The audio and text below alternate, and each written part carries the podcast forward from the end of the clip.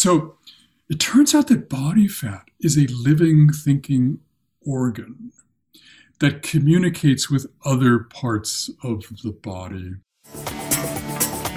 Hi, I'm Brilliant, your host for this show. I know that I'm incredibly blessed.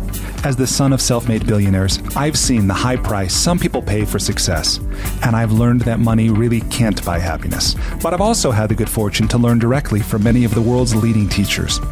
If you're ready to be, do, have, and give more, this podcast is for you. My guest today is Michael Moss, author of Hooked Food, Free Will, and How the Food Giants Exploit Our Addiction. Michael is also author of the number one New York Times bestseller, Salt, Sugar, Fat How the Food Giants Hooked Us. In this interview, we talk about addiction, what it is, what is an eating disorder, when does something become a dependency.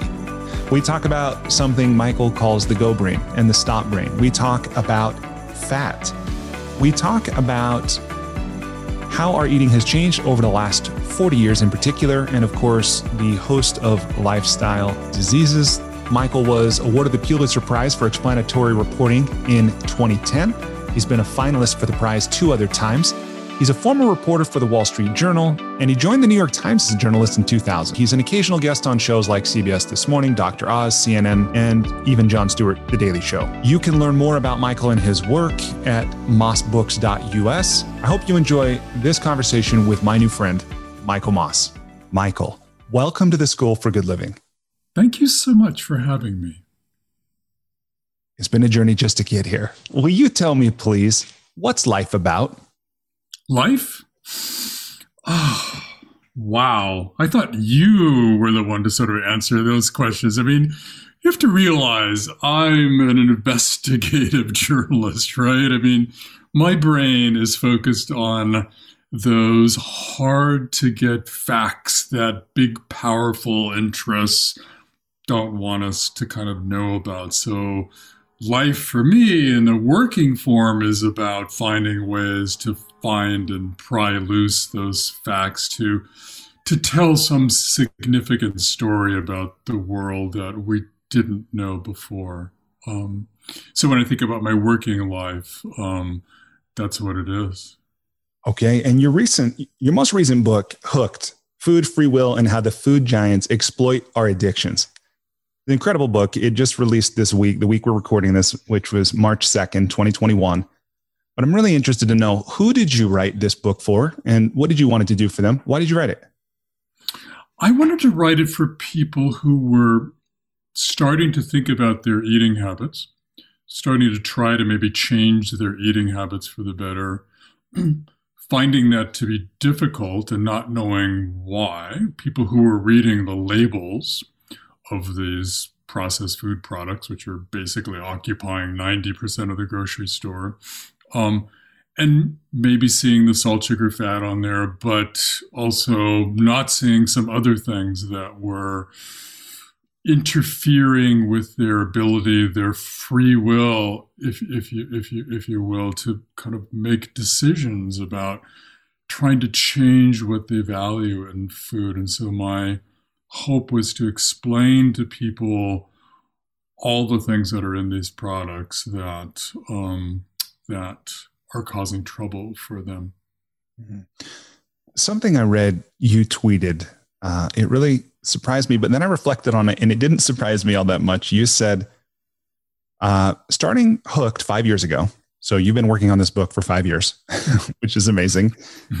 you tweet, no way I would say fast food and groceries were as addictive as heroin. And here I am knowing from very smart people that in some ways they're worse. Is that true? Oh yeah, I mean, I still cringe a little bit inside when I compare Twinkies with or Lunchables or potato chips or what have you to to cocaine or heroin. Um, and I came full circle. In fact, this book started with a question from an interviewer. It was a British tabloid TV reporter who was taking me to task for leaving, having the audacity to leave some hope in the minds of the readers of the last book. Because being a journalist, I'm I'm of the mind that knowledge is is empowering, mm-hmm. and even more so, knowledge of what these food companies are doing to get us not just to like their products, but to want more and more. But he goes, Michael, how can you say that? Because isn't this stuff you're writing about as addictive as drugs? And if that's true, where is the possibility of free will on our part in that? And I'm like backpedaling on TV and hemming and hawing. You know, the, the, the addiction is such a harsh word, and, and the images that that and the images we have of drug addicts and junkies is so vivid still in our heads um, that um, I couldn't answer the question, but but I wanted to, um, and I found it to be really really interesting. You know, is that at all true? And and and if it is, I mean, what you know, not only are there comparisons to be made, but are there lessons to be learned from how we've dealt with or tried to deal with cigarettes and alcohol and and narcotics for dealing with this huge part of so many of our lives now, this sort of processed food industry.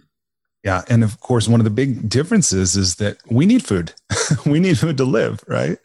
That so. is one of the ways that food is more problematic than drugs. If you are a drug habit, by and large, you're going to be coached and helped, hopefully, to deal with that through abstention, cold turkey, you know, avoiding doing everything you possibly can to avoid contact with that drug or people who are selling that drug to you, right? We can't do that with food. You can't stop eating. And even if you're, say, isolating one part of the processed food world, like sugar, it's still so extremely difficult to walk into a grocery store or restaurant and look for products that don't have sugar in them. And I met people who a single grain of sugar will cause them to lose control. And, and, and so the difficulty they're facing in trying to regain control of their food seems to be in, in that way more problematic than, than a drug addiction. Uh, you know, I learned so much from this book and it caused me to think about a number of things I'd never really thought about before, or I thought I knew, but I didn't when in, when I went to look at it a little more closely. And one of those is the the term addiction itself, right? And you open my eyes to this idea that there are differences between what is an addiction and what is simply habit forming, and what is a dependency, and what is a compulsion, and what is an obsession, and when does something become a disorder, right? And one of the things you say that really resonated with me, I might be misquoting you a bit here, but that we all have disordered eating to some degree, right? Or we're all faced, we're certainly all faced with this challenge. But what what did you learn that surprised you, or how do you now think about these terms, addiction and habit and disorder and all of that? Yeah, I spent the, the first chapter looking at the definition of addiction because one of the one of the defenses of the processed food industry was how can you call us addictive? There's no real withdrawal symptoms with you know even a sugar you know lover or an increasing need for you know the tolerance increasing need for it. There's no evidence of that. Those people well, don't know my wife by the way Candy, yes. You know, so it turns out that the definition of addiction has changed over the years um, because the more we knew about drugs, the more we realized that, that even drugs don't all have those criteria that used to be sort of part of the formal definition of addiction. And, and a light really went on in my reporting head when, in the year 2000, the head of the largest tobacco company in the world, Philip Morris, which had spent decades vehemently denying that smoking was addictive and then suddenly completely turned around and said, You're right, it's addictive. The CEO was asked in a legal proceeding what his definition of addiction was. And he goes, Addiction is a repetitive behavior that some people find difficult to. And the reason that was eye opening to me is that at the time, Philip Morris was also the largest manufacturer of processed food in North America through its acquisition of the old company General Foods, Kraft, Nabisco, which makes Oreo cookies. And that definition, you know, fits perfectly, you know, many of our reactions to their food products in the grocery store and in restaurants as much as it does to to cigarettes. So that opened up that part of the world to me and certainly made it much more plausible to look at food as addictive using that very real and, and understandable sort of definition. The other thing about addiction, though, that it does happen on a spectrum, and that's one of the things I learned from looking and talking to experts on drug addiction, right? You've got at one end, you can have binge eating, you can have sort of total out of control eating disorders. And the other end, you can have maybe just like a nagging feeling that something's not right with your eating habits, or it's taking too much effort on your part to stay in control of your eating, or or you just miss the you know the beauty and the rituals of having a home cooked meal with your family you know before we fell so hard for these convenience foods. And the and the and the try and well and the very disturbing thing about that spectrum is that we can be in one end one moment and on the other end the next moment. That can change over our lifetime. It can change over the course of the day. And the real thing that got me going in this book too is realizing that that's true with drug addicts too, and smokers and, and people who drink alcohol. There are casual smokers, there are casual drinkers. There are people who can use heroin casually without losing control, um, which I thought was, again, a totally fascinating and relevant parallel to comparing uh, drugs to food. Yeah, that's amazing. If I had heard that from anyone other than a Pulitzer Prize winning journalist, I don't know that I would have believed it honestly.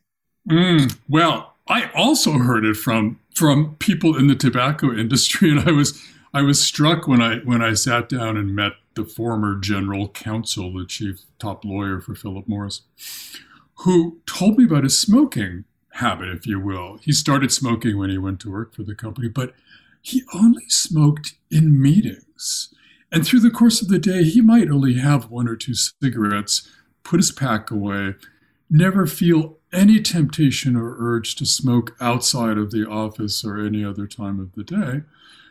But he said, and remember, Philip Morris has another giant brand out there right now, not just Marlboro cigarettes, but Oreo cookies they were making. He said, I can't go near a bag of Oreo cookies for fear of losing control and eating the entire bag. I mean, I'm like, what?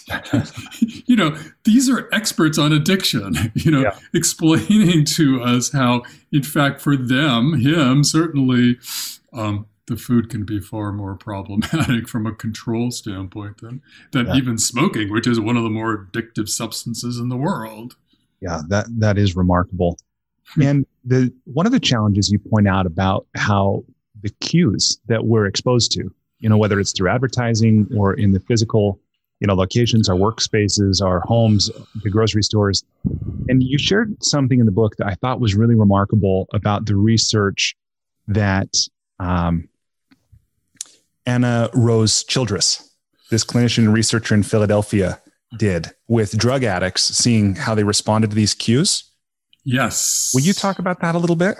Yeah. So So, memory is a really important part of addiction. Um, the more we do something, the more we sort of deepen our habit, the more we're apt to kind of respond to cues or things out in the world that signal and, and prepare us to expect and want whatever that substance is that we're imbibing. And she, she found in looking at people through brain scans that, you know, the tiniest fraction of a second cue, a picture of, you know, um, a, you know, a crack cocaine vial spliced in between bucolic scenes of nature um, could be enough to sort of light up the brains of of people addicted to that substance, crack cocaine in this case. Um, just that mere flash of an instance. And she, she,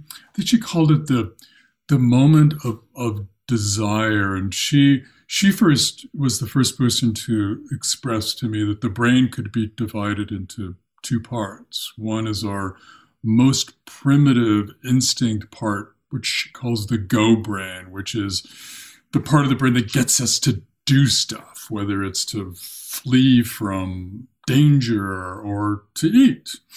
Um, or to have sex to procreate or basic sort of functions.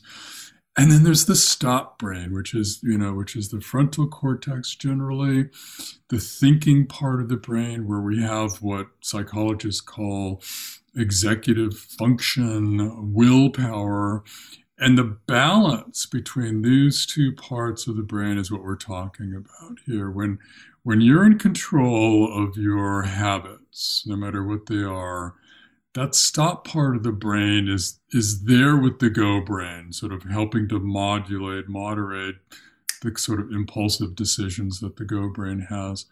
And when you're not, when you're out of control, when cravings are hitting you so hard and so fast, um, the go brain is sending you running before the stop brain even catches on to to, to what's happening. Mm-hmm. Yeah, and to see that these scenes, as you said, were spliced in these images, these beautiful images, for as little as 33 thousandths of a second, well below the conscious level of awareness. Yeah. yeah but nevertheless, yeah. it triggered this go brain, as you say. And that while that was done with drug addicts, that we're all subject to that when it comes to food. Yeah. And not only sort of the images, too. I mean, speed is a hallmark of drug addiction researchers found out the faster the substance can get into your system and hit the brain with the signals, the harder you, the more apt you are, the harder you're going to fall for that substance and be lured to it and, and want it and want more.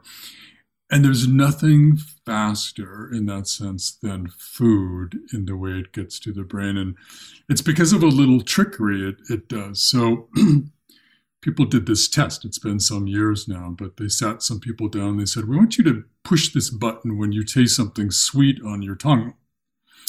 So the researchers put a little dab of sugar on their tongue, and in less than really about eight hundredths, or rather eight tenths of a second, they were pushing that button, having recognized the sweet taste. And what's happening is, and this is another way that food is more troublesome than drugs, is our body was designed to attract us to food. And so it created this nervous system where the sugar doesn't go to your brain right away. It hits the taste bud, which sends a signal to the brain. And that goes so fast um, in the way, you know, and it goes incredibly fast, faster than smoking can take as long as 10 seconds to arouse the brain. Some drugs are sort of somewhere, somewhere in between. And I realized that, you know, not only is food and, you know, sugar and things like that faster, but these groceries we're talking about and this restaurant food we're talking about is fast. I mean, fast food suddenly sort of took on this new connotation for me. And when you look at the processed food industry, everything about it is fast. Um, you know, they came up with a way of making cheese in a day. They called it milk in, cheese out the entire manufacturing process is speeded up. That's to reduce the cost of the food. But they also perfected this whole business of snack foods, which all about are all about eating quickly, mindlessly, between meals, um, to where now on average Americans are getting a quarter of their calories in the entire day through snacking. Um, and that's speed. You're in there? I'm in there. for sure. What's your snack? You know, I really like right now those Lenny and Larry cookies that have protein added. And Ooh. of course, you talk about that, how food manufacturers Ooh. have got on this protein craze and yeah, yeah. But they're about 460 calories and little almond milk, and I love those. You know, I'm a big snacker too. I have to say. I mean, I'm I'm I'm I'm doing some training these days, so I'm burning a lot of calories. But depends what you snack on. But the you know, the issue is, of course, is that they're making all these snacks and they're so seductive that, you know, a lot of our cupboards resemble vending machines. And so if you're snacking on a lot of junk, empty calories, that that becomes problematic. Yeah. Well, and you you mentioned in the book that it's become socially acceptable to eat anything anywhere at any time And that's the kind of thing that I think many of us probably never really think about. But that hit me years ago when I was an exchange student in Japan and I was conducting my American habit of that, of just eating on the street. And I didn't understand why I was getting such strange looks until a, a, um, a Japanese student explained to me, like, hey, we don't do that here. People in France think we're insane to snack. I mean, why would you do something that would at all diminish the appeal of food, you know, in kind of one of the most wonderful moments of the day when you sit down to to have a meal with family or friends. I mean, it's you know, I think it's absolutely crazy. But yeah, there seems to be this this moment, one researcher suggested to me in the 80s, when suddenly it became socially acceptable to eat anything anywhere. And that's when you started seeing people eat going down the street and in business meetings and, you know, and in between meals. And and the food industry jumped on that, you know, creating for us the perfect sort of mindless, snackable, handheld food that we could we could indulge that snacking as much as we wanted. Yeah, I'm thinking now, of course, of Go-Gurt, as you point out. yeah, right, right, right. In the little tubes, you don't yeah. need a spoon. Look, I mean, I'm laughing, but look, there are kids who grow up without using utensils because they're they're eating at fast food from fast food restaurants and fast food in the grocery store that doesn't require, you know, a fork and a spoon. Yeah. So in this book, uh, and by the way, some of this, what manufacturers are doing, I was I was surprised to learn. Never again, never really thought about it. That this this food industry that we're talking about, manufactured fast food industry, have I got this right? Is 1.5 trillion dollar industry. If you include restaurant food, which is the the kind that's sort of heavily processed. So massive business, and some people call it big food, you know, which of course calls to mind big pharma, big tobacco maybe implies perhaps a little insidiousness and so forth. And I tend to look for the best in in people and and think, you know, it's not that anybody's got, you know, it's there's no Illuminati, you know, plotting to exploit, you know, the the masses. Maybe there is. I don't think so. But instead that they're merely capitalizing on our innate tendencies and in the book, you quote um, an evolutionary, like a biologist, who says, right, that nothing in in science what is this nothing in in biology makes sense except in the light of evolution yes right and the only reason i bring that up here is to say it had never occurred to me that what's happening is this evolutionary process perhaps of it's more energy for less effort. That's what every organism has done right? So we're just now seeing maybe the extreme forms or the unhealthy forms of that. But how do you see that? How do you think about it? So there was a moment when i almost gave up the book project and it was when a scientist named Dana Small, who loves evolutionary biology so much she named her child Darwin. Wow. Um, she's a neuroscientist. Um, she was the first person to figure out a way to look at the brain on food, because normally you slide somebody into a brain scanner, an fMRI. Well, all the time, you have to remain perfectly still. You can't be like chewing your favorite potato chips; it'll blur the the imagery.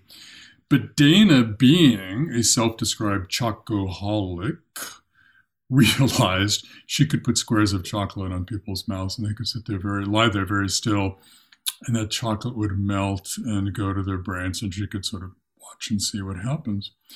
But what she did was not just feed squares of chocolate to her subjects and look at the go part of the brain she kept feeding them squares and feeding them squares and asking how they felt. And they went from, you know, loving it to basically raising their hands and saying, you know, you feed me another square, I'm going to like throw up all over your machine, nice machine here. And I'm going like, wait, wait a minute, are you telling me the same addictive food can be incredibly alluring and revolting without any change to them.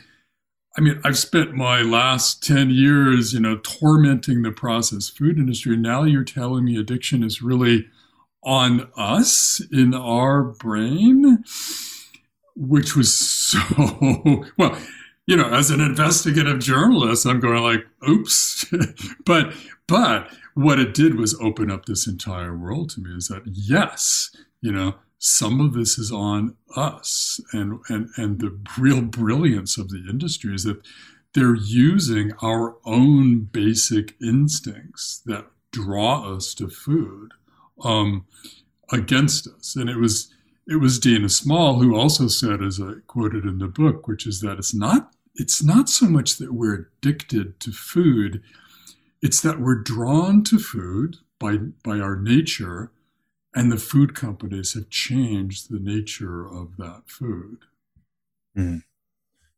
That is remarkable. And does do you think it boils down? Is it as simple as profit? I mean, is that why there's 60 forms of sugar in foods now that didn't used to be sweet? Yeah, I mean, you know, I still don't even even after these two books, 10 years now of crawling through, you know, the underbelly of this industry, I still I still don't want to see them as this evil empire that intentionally set out to to to make us ill or overly dependent on their products. These are companies doing what all companies want to do, which is to make as much money as possible by selling as much product as possible. Well, I say all companies, but obviously it's not all.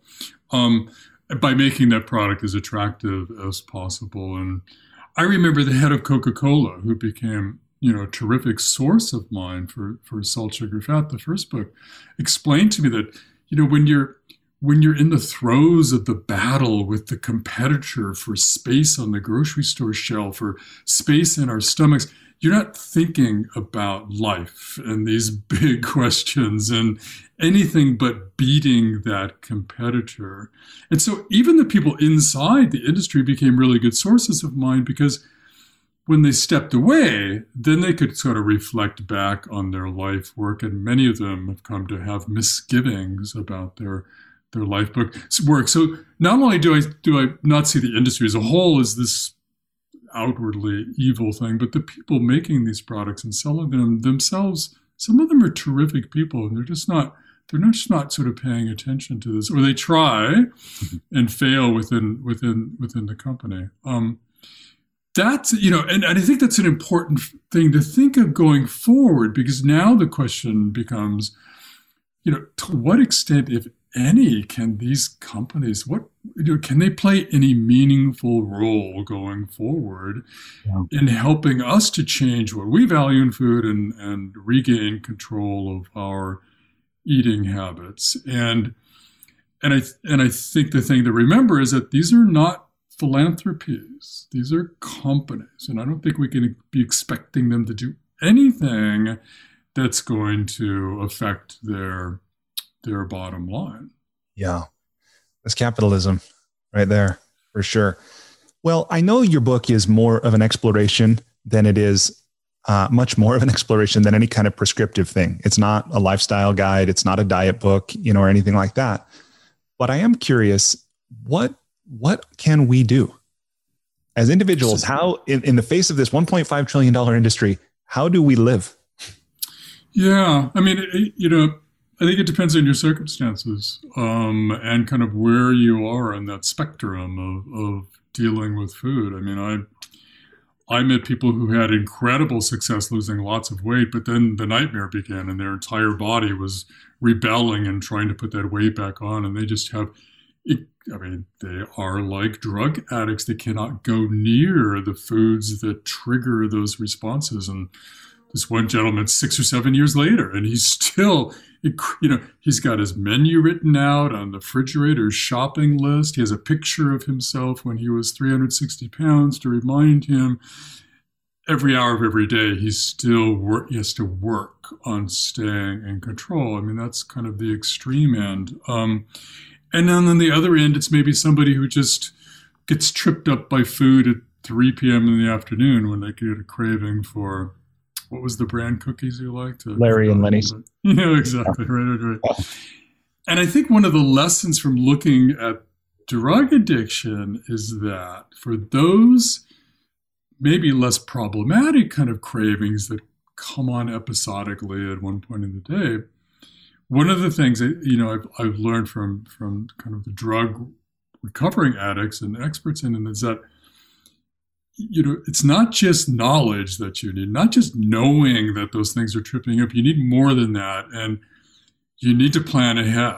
Um, you, um, if, if it's a 3 p.m. craving at 255, you probably need to be doing whatever alter, you know, whatever, you know, system you have in place to sort of deal with that, whether it's to get up and stretch or call a friend or have, have another kind of food like a handful of, of nuts to, because if you wait for the craving to come on, again, the thinking part of your brain is in no way going yeah. to. You're in full but, but, but I think the bigger thing too, that that maybe will be you know more interesting for your for your listeners is that I think it's going to require us to change what we value in food, um, so that when we go into a Starbucks or we used to go into a Starbucks and you see the pastry cabinet and you know we're looking at that from ooh how that's going to taste right now versus how is that going to work for me next summer when I put on a bathing suit or 10 years down the road when I get an echocardiogram in my heart and see how my health is. That's all about sort of changing how we value food and what we think about when we eat and and and trying to find ways for us to make those decisions and not rely on the food companies to tell us what we value. Yeah. Absolutely. And part of that sounds to me like that centuries old millennia now dictum know thyself right no like you said if that 3 p.m craving comes on or you have a tendency in a certain place to do a certain thing just set yourself up to win some mm-hmm. of that mm-hmm. sounds easy but it's a it's a process i know pretty much all of life is a process um, okay yeah there's so much more that i want to ask and explore with you but let me ask you what haven't we talked about that's in this book that either surprised you or is something you think is most important for people to know or you just enjoy talking about? What haven't we discussed yet? We haven't talked about body fat. So, so this was a real eye opener to me. And it gets to the whole question of free will. And it gets to my own kind of instinctual bias before I started this research was to look at somebody who was really heavy. And I couldn't help myself but to think, where's your executive function? Where's willpower? Where's personal responsibility in that? But here's what happens when you gain weight. I had no idea that, and again, remember, we're designed to put on weight. Body fat for most of our existence was a really great thing. It enabled our brains to grow. It enabled us to get through hard times, famines, droughts. It enabled um, us to have more babies, which of course is what natural selection is all about. Um, and it's only in the last 50 years that that body fat has become the, the public health problem that, that, that it is. I mean, we're at 42% obesity now for, for adults in this clinical obesity for in, in this country and, and, and close to that in others. Um, so it turns out that body fat is a living, thinking organ that communicates with other parts of the body, sends signals back and forth. And its sole mission in life is to defend itself from any effort on your part to shrink it. So if you go into diet mode and try to eat less food, reduce the calorie intake, your body fat will send a signal to the brain that you are hungry, where before it wouldn't have done that. And not only that, but it will send signals to the rest of your body to slow down your metabolism. So you're burning less energy. So you're going to have to eat half as much as food as you were before in order to sort of even stay at the same level, right? But here's the other thing that happens is that um, fabulous researcher out in Oregon named Eric Stice was the first person to discover that body fat can also make us more sensitive to the cues, to the advertising from the food industry. He followed people um, as they grew older, putting them into um, brain scan machines and watched their reaction to looking at pictures of their favorite food and then getting a taste of, say, you know, a luscious chocolate milkshake on their tongues, much like the chocolate melting that Dana Small did. And he saw that as those people in the group that was aging gained weight, they became much more sensitive to just seeing the food, tasting the food than they were before they gained weight. So the body fat was actually making them more vulnerable to food. Who knew? And so when you go back to the question of free will and our and our own kind of personal responsibility, I don't have free will to control what my body fat is like screaming at my brain to do. That was for me a, a turning point in my understanding about how incredibly difficult it is to to try to lose weight once you've gained too much and to deal with to change your habits after a lifetime of of of of habits that you don't want to have anymore. Um, you know, we're, we're our whole body's engaged in that, not just our our conscious brain. Yeah, that part really surprised me too. The whole exploration of fat and about the you included a sentence in there or so, maybe a little more about the participants on The Biggest Loser, for example, who mm-hmm. lost weight and then didn't eat any more, but gained it back. And I'd always thought that fat was that simple equation of calories in, calories out. Yeah. And I and your book changed my thinking on it's not that simple. And I, ne- I had no idea, like you're saying, that fat itself was an organ that was basically in its own self-preservation mode. And that's one of the things that drives me crazy about this whole area, too, and even more broadly about sort of science. There are so many questions we still don't know about food and about processed food. I mean, I mentioned the researcher that, uh, well, did I mention? So it was just two years ago, a researcher at the NIH did this clinical study where he was able to show that a diet of ultra processed food in a randomized trial with two groups of people caused them to gain weight. Obesity started climbing in 1980. This is almost 50 years later when somebody finally has the wherewithal to look at that question. Can we really say ultra processed food causes weight gain? But there are many other questions about processed food that we don't know the answer to. Liquids. There's some sense that we, by nature, by evolution, are not very well equipped to detect calories and deal metabolically with liquids. So look at the big surge in soda drinking that we had, also sort of parallel to the track of obesity. But nobody's done the studies, in part because the companies, to some extent, a large extent, control the science and control the regulators that might be funding. That's the biggest frustration for me as a journalist is like, where's the science? Where's the truth here? And who's actually trying to get at these questions that are important to us, not the questions that are important to the companies. Yeah. Some of those studies you you included in the book about some of the ridiculous findings that the, that the companies have found. Yeah. It's laughable. Yeah, when they do studies, they're looking for like a little thing to put on the front of the package. You know, like our cereal is going to make your kids smarter and get you know A's on their test, kind of thing. Yeah, that was remarkable. Um, Okay. So, with your permission, I want to go ahead and transition us to the enlightening lightning round. You ready? I am. Okay. Again, this is a series of brief questions on a variety of topics. Okay. You're welcome to answer as long as you want. My aim, for the most part, is to ask the question and stand aside. Okay. Okay. Question number one. Please complete the following sentence with something other than a box of chocolates. Life is like a uh, a rose unfolding in the summertime and that smell and that beauty and that, that promise of, of, of a future. Question number three. This one might be a stretch, but please go with me here. If you were required every day for the rest of your life to wear a t shirt with a slogan on it, or a phrase, or a saying, or a quote, or a quip, what would the shirt say? Ooh, everything. I don't wear slogans on shirts, but what would the one slogan be? Be thyself? That's such a cliche, but it's the first thing that comes to mind. So I'll go with that.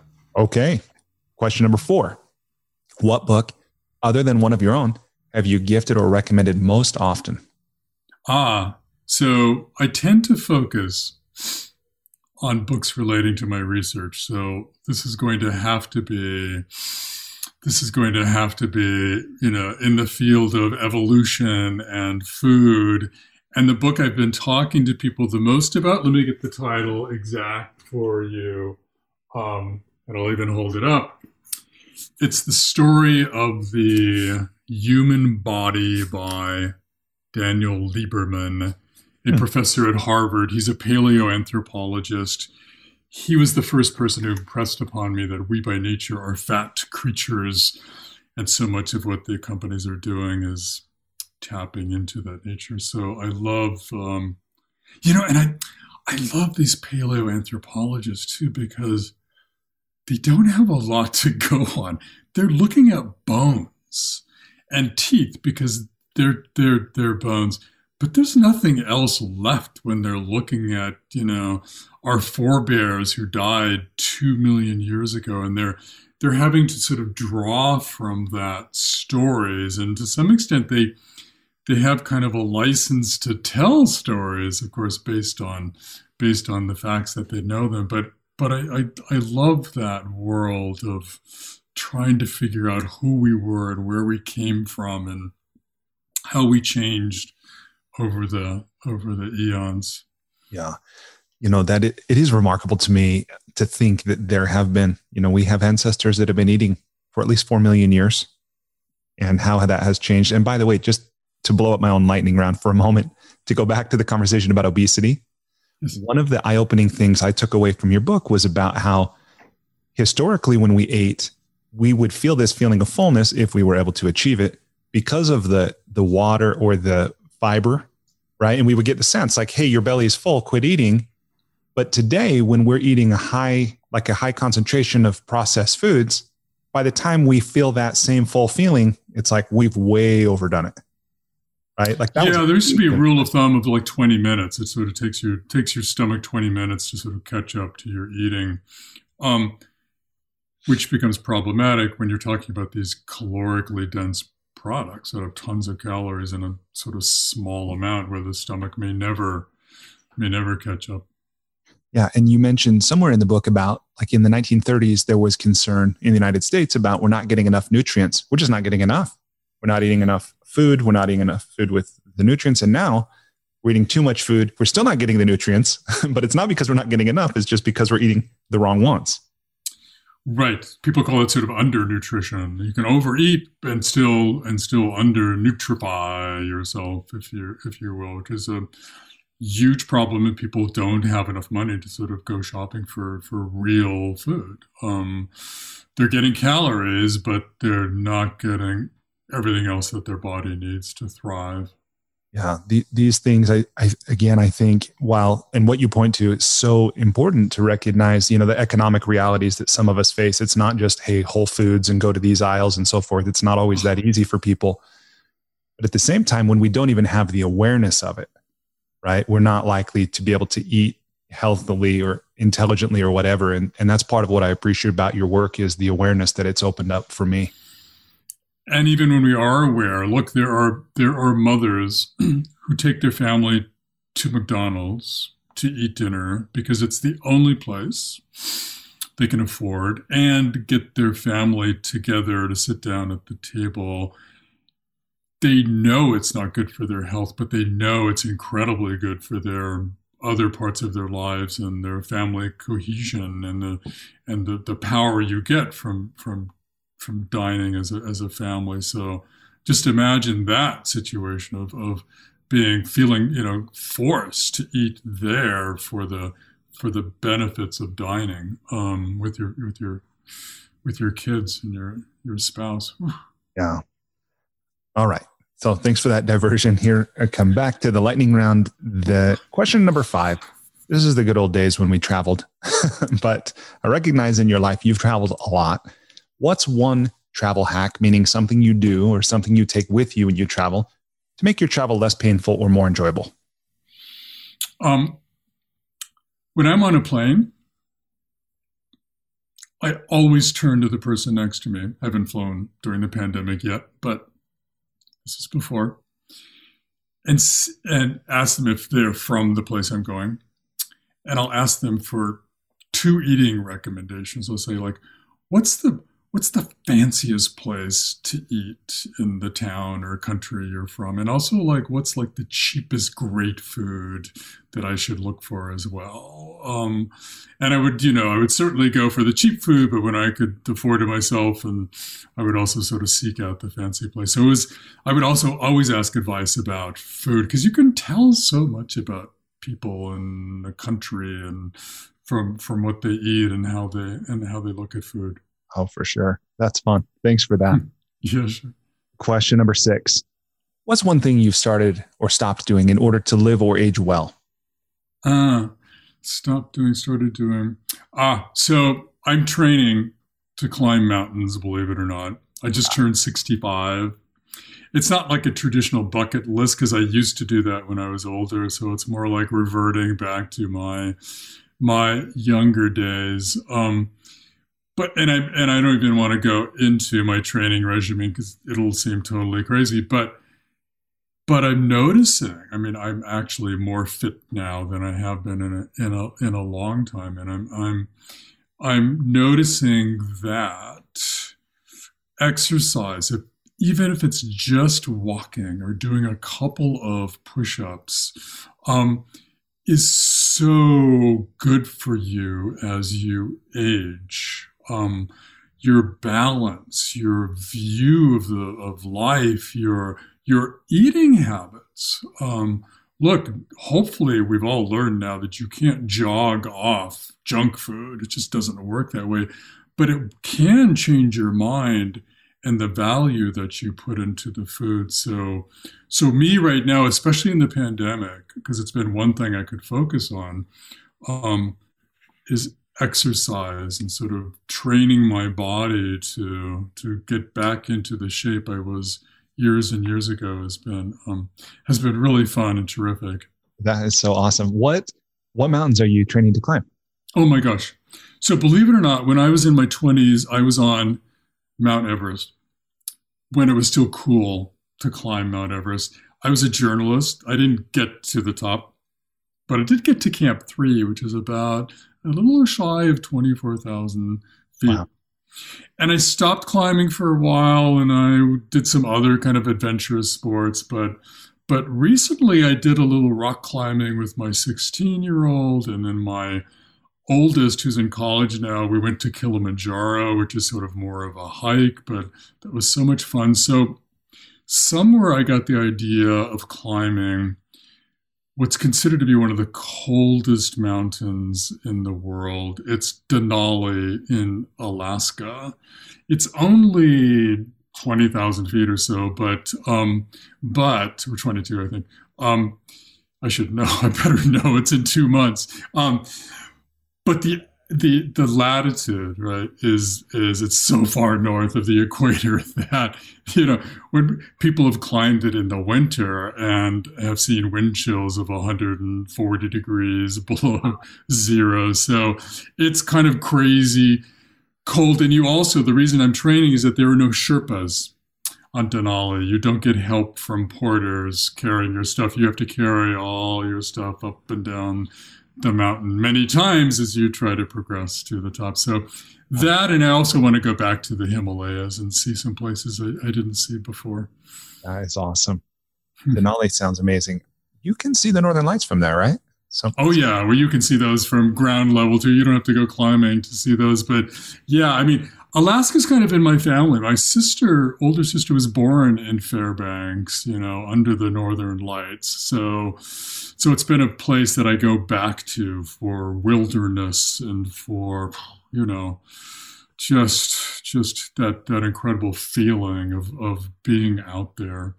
That is great, mm. and I really admire and acknowledge you for that. I know before we started the recording, and even in my invitation letter for this podcast, I shared with you that my dad died at 64 years old, which when I was a late teen, I thought 30 was old. And now that I'm, you know, past 40, I don't think 60 sounds old at all. Hmm. And I love that, you know, you're now older than my dad was when he passed and you're active and healthy. So that's fantastic. You know, I'm so sorry for that, that loss. And, and, and, and, and, and the thing is, I'm not, I'm not doing it to live longer. I'm just doing it to enjoy you know the how many years I have left better. So great. Well, good. Okay. Um, question number seven. What's one thing you wish every American knew? Mm. Um, so I'm going to stick to food. Oh gosh, it's such a cliche now because that's all I've been I've been writing about. Um, um, I wish they knew that they do have the power to change what they value. Um, it may not be easy. There's going to be huge. I, I, I wish they knew that they they should have the right to be able to change what they value because so many of us can't um, because of our life circumstances. But I, but I wish that they knew that yes, the playing field for them should be level um, as it is for for others, um, and that that should be a God given right. Is the is the is the chance to sort of make your own decisions and make your own way through through the world. Does that does that does that make sense? Yeah, that makes sense. Thank okay. you for that. Okay, question number eight, coming down the stretch. What's the most important or useful thing you've ever learned about making relationships work? Oh boy. Um you know, it's it's being there for people when they need you. Um is something I always haven't always been good at, but I think that that fundamentally is where you really deepen a relationship with people. And it's almost like pain and suffering has that's one good aspect of it because it, it has the has the the offers the opportunity to sort of deepen a relationship with somebody else. And I and when I do manage to be there for somebody else, even when it's difficult for me to, to do that, I'm doing something else and, and I have to break away and spend time with them. It's so rewarding. And it and it just it just changes the dynamics of that relationship. So so it's like you almost want to be looking for those opportunities where where you can step in and just offer a hand. Beautiful okay and the last question here is about money aside from compound interest what's the most important or useful thing you've ever learned about money or what's something you always do with it or you never do with it Oh, I think the only good financial decision I ever made was to like buy a house 20 years ago, which just has naturally appreciated. I mean, literally, I'm like the worst. I never balanced my checkbook. Um, you know, I was fortunate in being able to live within my means and not have debt, which is a, a huge burden huge. on so many people. So I feel incredibly lucky in that in that regard. Um, but but but but yeah, from just a stupid practical thing, it was like owning a little real estate just happened to be like where I am in Brooklyn, New York, just sort of happened to be. That said, I have no intention of selling this house. And so it's a little bit of a, you know, it's a little bit of this obscure thing as much, you know, it doesn't really matter what the house is worth because I'm we're not going anywhere either. So, hmm. but it, but it sort of gave me that security and I, I can totally get it of the, the draw towards sort of home ownership that, that, that we have is, is a American dream right there. Exactly. Part of it anyway. That's great. Okay. And if people want to learn more from you, so after this, by the way, I do have a few questions about writing and creativity, but before we get to that, and to make sure I ask this, if people want to learn more from you or they want to connect with you, assuming you're okay with them doing so, what would you have them do? Um, I would have them not call, but send an electronic note, email. I mean, I'm on social media. Um, I have a website where they can communicate. I think that's kind of the best way because the thing about email is I can look at it when kind of the time is right. You know, it's like a phone call is great and it can lead to a phone conversation and a, or an in-person conversation. But but email is really kind of the, the, the I think the easiest for everybody. Awesome. Um, and people can find that on mossbooks.us. This is your website. Yes. Link yes. to the email address there. And then, as yes. you said, you're on Twitter, you're on LinkedIn. I would love to hear from your audience. Awesome. Okay. Thank you. Okay, and as a expression of as an expression of gratitude to you, Michael, for making time to share your experience and your wisdom with me and everyone listening, I've gone on kiva.org, the micro lending site, and I've made a $100 micro loan to a group of women entrepreneurs who are in Senegal. It's a group of eight women who grow rice, and they will use this money to lease a field, buy fertilizer, and then pay for other related expenses. So thank you for giving me a reason to make. It. Fantastic.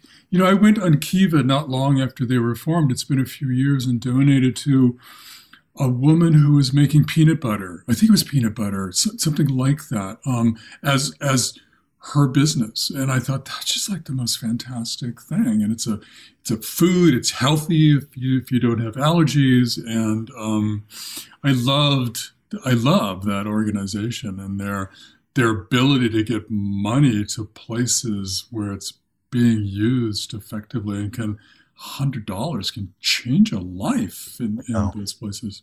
I know. I often think about. So thank you so much for that. No, it's my it's my pleasure, and I know for the price of a tank of gas or a meal eating out, you know that this makes a significant difference for others, and and I love that it's not charity, meaning there's no strings, there's no somebody, nobody's coming in saying here's what you've got to do. It's trusting their own wisdom and, and ability, and yes. then make it happen. Yes. So, Awesome. Okay. So the last few questions I have for you, as I said, deal with writing, creative process. Uh, I want to start with this question. Um, when did you first know yourself as a writer? When did you first know you were a writer? Um, kind of when I figured out it would be hard to do anything else. I, I went to a competitive high school in San Francisco. I'm not quite sure how I got in, but um, I did have a class in English slash journalism, and um, she was kind of teaching us like what reporters do, and we had to go out and with a little notepad and pen and take some notes and come back and kind of write that up into like a news story, which I didn't really know it was. But she came over to me, this teacher, and said to me simply, "Hey, Michael, I think you have a knack for this," and it, that was kind of one of the kindest things any of my, you know, my chemistry teacher didn't say that to say that to me. So by pure chance, you know, of of having that positive feedback in in that area, I kind of go, oh, okay, well maybe I should look at this, and then, and then I realized people would pay you money to wander around the world, meeting people and asking questions and you would have to pay the price by the sweat and blood when it actually came to writing that's you know that knowledge down. But um, that's when i really got hooked on being a journalist um, was realizing wow that's a great job. Wow. So it sounds like this teacher had a huge impact in your development as a as a as a writer. Who else has been influential and and how? What have you learned from from others? Every newspaper i worked at there would be like an editor who would who would teach me. Um, other writers. Um, when I worked at a small newspaper, I used to I used to look at the big newspapers and try to diagram the stories that they wrote to kind of figure out like the reporting method and how they did it. Um, and when I really got crazy, I would take my own stories after they were published in the small paper and try to make them better, edit them kind of myself. So, so the editing process of writing is is huge. Whether you're your own editor or you're finding people better than you who can who can edit your work, and and boy, that was certainly true with the last book I wrote. I had not one, I had three editors at Random House. Wow helping me with hooked in their own sort of ways yes. Um, so that's been that's been the ongoing huge part of of my ability to write.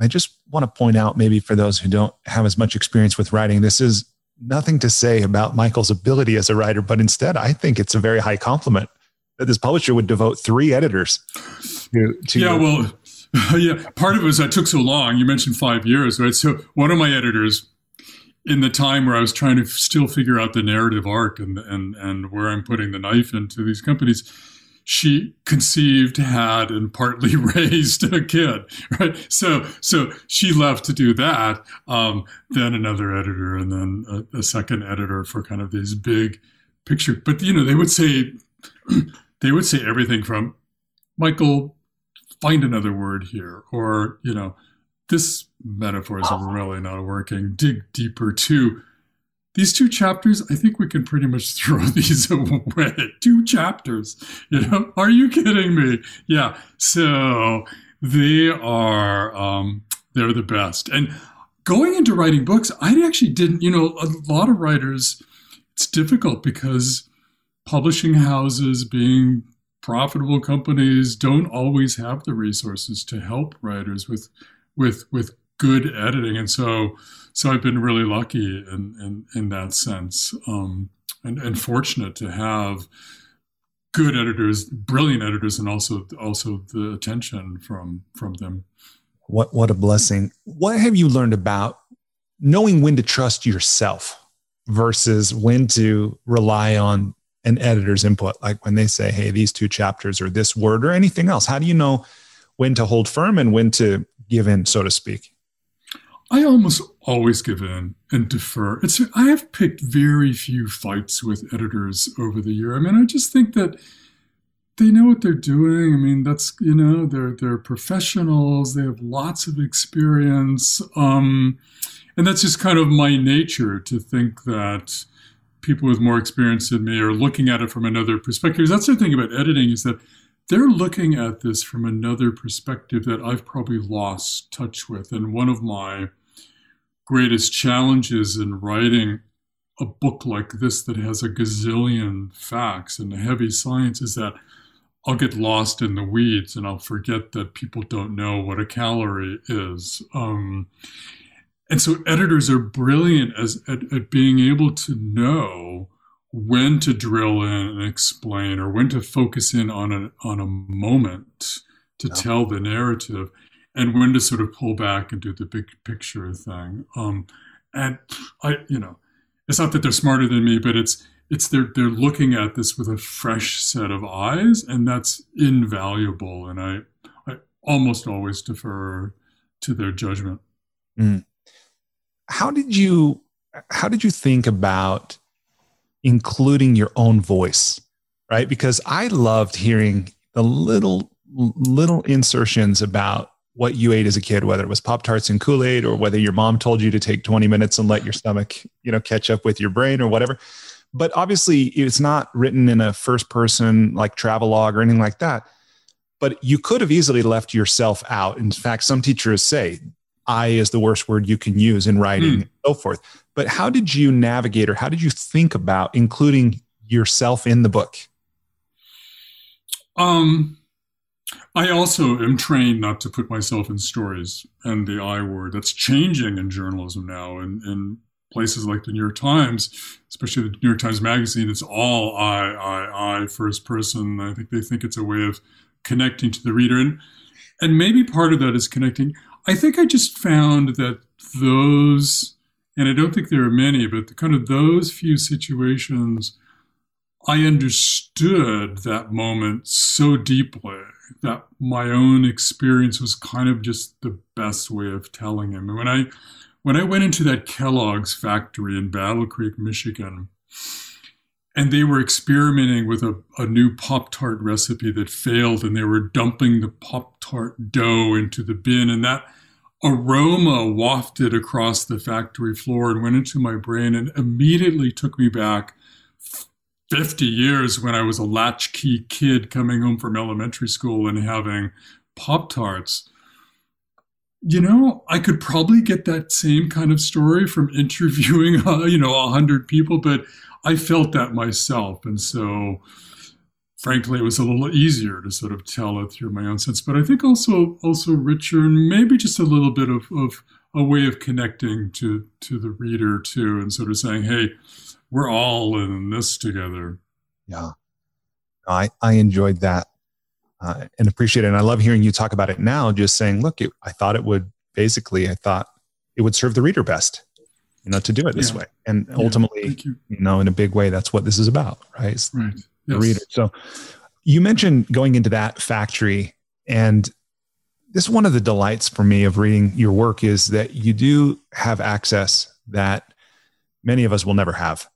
And I'm curious to know, like earlier in this conversation, you mentioned that attorney at Philip Morris or your source, I think you called him as at Coca-Cola, the head of Coca-Cola at one time and so forth. How have you established, nurtured, maintained this quality kind of relationship with people that allows you to write about the things you write about with such authority? Um, so I think I think I think that's actually a fundamental aspect of journalism, especially sort of investigative journalism, is that it's it's incumbent upon us to do everything we can to sort of understand where the person we're writing about is coming from, to step in their shoes. My parents used to tell me that look, if you're being critical of somebody, step in their shoes for a second and look at the world as they're looking at it. Um, and so I would go into these interviews with these people who were inventing and marketing these products. Of course, with a boatload of internal documents that, that showed me a lot about what they were doing. And that probably, in large part, convinced them to talk to me. But also, but also with an attitude of not being there to torture them and to, to judge them, but to really kind of understand where they're coming from. And I think they could tell that. I think they could sense. And and and um and it's incredibly fair and, and it's a great way of going, but it's also very effective. They're they're they're someone's much more apt to open up and tell you secrets if they think you're sincere and wanting to spend the time to sort of understand the context of of that and and and with these people you know the context was for many of them they had invented these products in a more innocent era you know the 60s 70s when we we considered things like lunchables to be a tr- occasional treat and not an everyday thing and and they could sort of defend themselves in that regard too. That the system got out of control when they, you know. um, but um, but yeah, I think it's it's just having that natural empathy um, that I do as a person, but also as a as a journalist, and just wanting to understand rather than immediately judge somebody. Yeah, that that's powerful. What what habits and routines do you have when it comes to writing? Is there anything for you that is like a non-negotiable? You start writing at a certain time, have a certain word count in any session, wear a certain set of slippers or anything like what what habits and routines do you follow? Um, well, I have um, a whiteboard. The next book is up there, so I can't I can't go focus in on it. But it's it's I'm starting to think about the next book, and I'm starting to write words, and I make lists, and I go like, what are the big themes? What are the base notes notes in this this book that I want to pursue, and why why would people be interested in reading it? So so I keep a whitebook or, or notepads where I just like write lists of things and ideas as they as as as I as I gather them. Um, I'm a morning person, so I always get up and write in the morning when I'm still um, when my brain is still really fresh. And for both of these books, typically what I would do is I would write in the morning and then report in the afternoon, gather more facts um, for the next day's writing. And then in the evening, organize the day's work so I'm ready just to kind of sit down and let the creative juices run. And my other favorite thing to do is um, when I go running and when I can run in the morning instead of, of writing,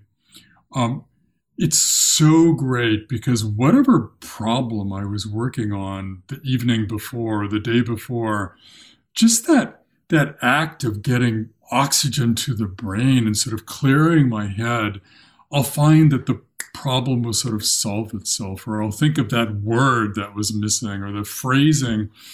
And in fact, I often, you know, I started carrying like a phone with notes in it so I could write it down so I wouldn't forget that that um, before the end of the run. So, so that act of stepping up and walking away and clearing your head and then coming back, whether you're going running or exercise or just whatever, I think is is really is really important.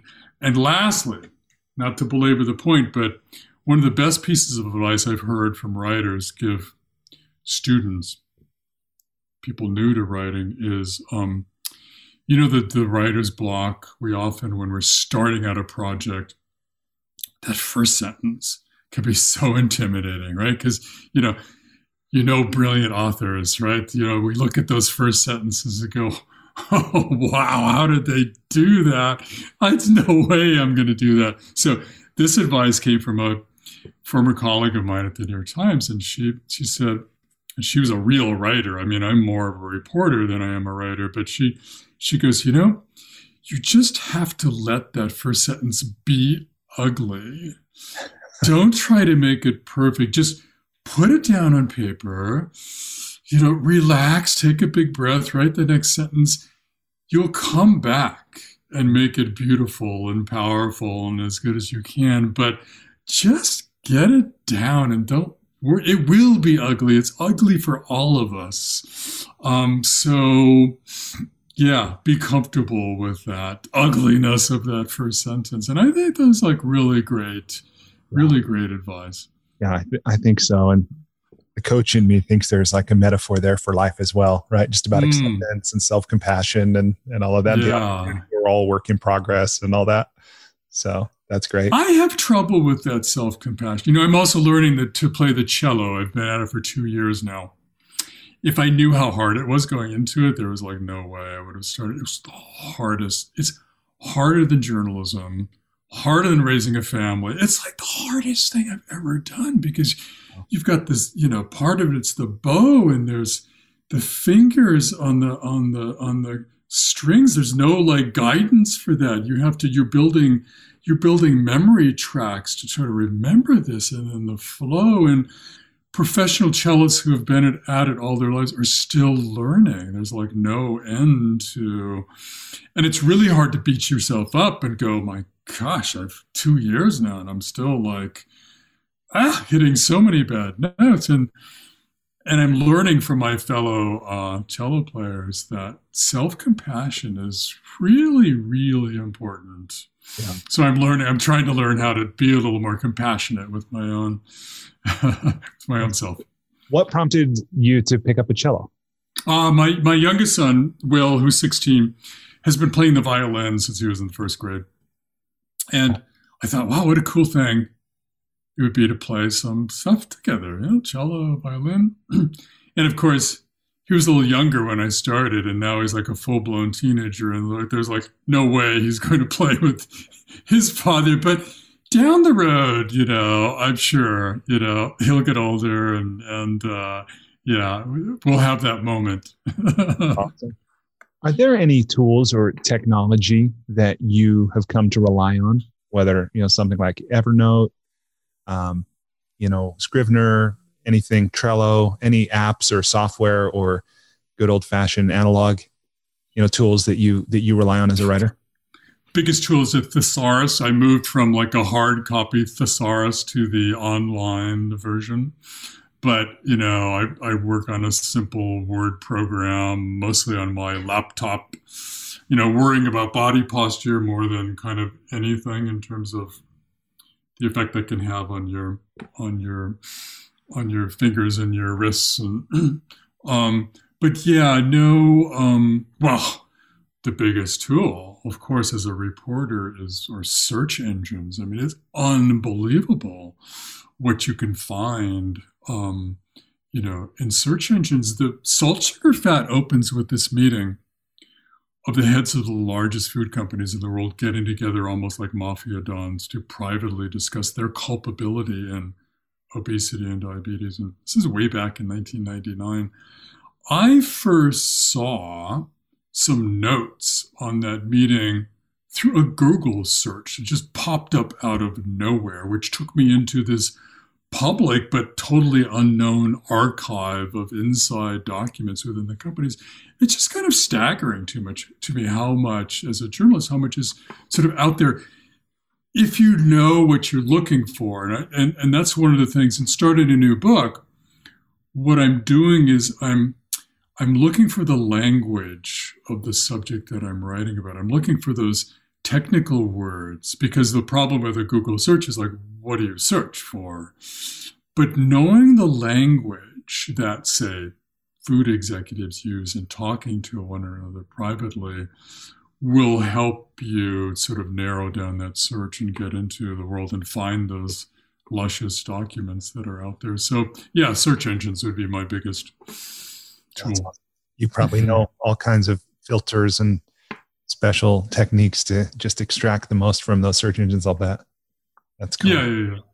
What okay, so the last last questions here what when it comes to writing or creativity have we not talked about and i i understand by the way that you are or have been a professor of journalism or writing at least an adjunct Is yeah right? so so i mentioned i consider myself more as a as a reporter than a writer and so what does that mean i mean i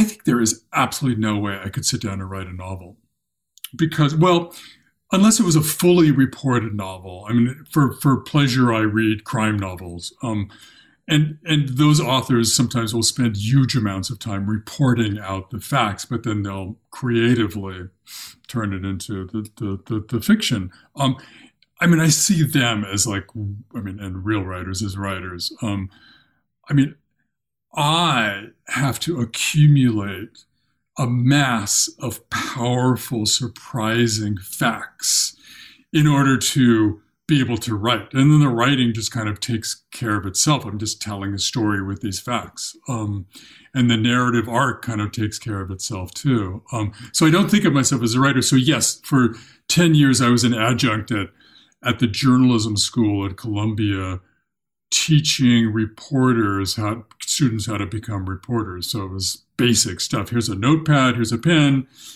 go out and find me a story kind of thing. That's pretty cool. What advice or encouragement do you give those who are either currently in the process of writing a book or it's a dream they've been harboring and haven't yet really taken the steps to do it? What do you what advice or encouragement do you give those who have uh, who want to write their own book? Um, so so with the students my thought was always that one of the most powerful things you can bring to journalism is curiosity. And um, if you have curiosity about something, um, you're you're halfway home to to being a really good journalist. And and maybe that's sort of true with writers too. But but if you're at the point where you have an idea, you've already passed that threshold. You've been curious about something. Um, uh, enough to allow it to sort of affect you in kind of in kind of a deep in a deep way. Um, I'm a very practical person. I think about journalism in terms of reaching a fairly large number of people. Um, and so I will always ask, like, what's the story I want to tell here? What's the publishers talk about the elevator pitch? If you're in an elevator with the person at Random House who has the big bag of money to pay authors to write, what are you going to say to them in the time it takes you to sort of go up and down the elevator and the floor? You know, what's that? What's what would you say to your mother if you called her up on the phone about this book you want to write? What's the what's the real essence of that? Um, and I think that would be that would be my first advice: is think hard about what that would be, and sort of get that fixed in your in your head as as a starting point. Um, and you know, ask yourself: Is this is that an idea that that people would want to read? And you may be a writer who doesn't care about having a big audience, and writing a book for five people is incredibly honorable, great thing to do if you can. And so, so so don't get me wrong; you don't have to adopt my sort of method. But for me, I'm looking for ideas that mean a lot to a lot of people and, and could potentially level the playing field in their in their lives. Um, but it's it's focusing in on what what do I want to say with this? What do I want to say with this book? What do I want? What do I want people to take away more than anything? All right. Well, thank you for that. Okay. Well, is there anything related to writing or creativity? I know we didn't we didn't explore really into marketing and promotion or publishing per se. Mm-hmm. Is there anything else? Just I know you've learned so much in your years on all these topics. Um, is there anything final things that we didn't talk about that you think might be a contribution to our listeners? Everybody, I mean, this is this is just a cliche, but you know, as a journalist, what you do when you're first starting out, you read everything. I mean, you have to know, especially an investigative reporter, you have to know what's been written. Um, in part to just because you can't repeat that, but also to find really good sources who maybe have talked or are willing to sort of talk to talk to journalists. And I, you know, that's got to be true for somebody who's writing fiction or non-fiction, right? It's just you have to be a reader, and and and I know with my own kids, we were all about encouraging our kids. I read to both of my boys when they were still in the womb on the notion that, you know, they would pop out, you know, being curious about books. And indeed, as kids, that you know, as they grew up, I mean, I would like, you know, they'd be going to to, to bed, and I'd lie down next to them, and we'd be reading. You know, uh, Lord of the Rings or something, and and and uh, I would fall asleep before they would, of course. But just that connection of of reading and getting them excited, and that's what you want to do with yourself too, of course, is keep that excitement going by reading by reading other people's work. Yeah, that's awesome. I wish my dad had done that with me or climbed an ollie with me. Oh, or played a string instrument with me. But I'm, I'm, i really acknowledge you for that as well. What a gift. Uh, yeah. Okay, well, we are at the end of our time, and again, I've enjoyed this so much. I love Hooked. I learned so much from it. There's things that I'm telling all my friends about it. I've included oh, it in my weekly email. Um, I'll leave my Google review. Uh, it's my Amazon review today. I'm going to be mm. the hmm. second, I think. So mm. five stars. But oh, uh, thank, thank, you, you Michael. Much. Thank you. I really, I really enjoyed this. I, I love what you're doing. Um, yeah, I mean, you're making a difference in people's lives, which is just fabulous. So I'm so glad we got to meet and talk. Yeah, me too. And thanks for being a part of it. I'm, I'm really grateful for that. Yeah. That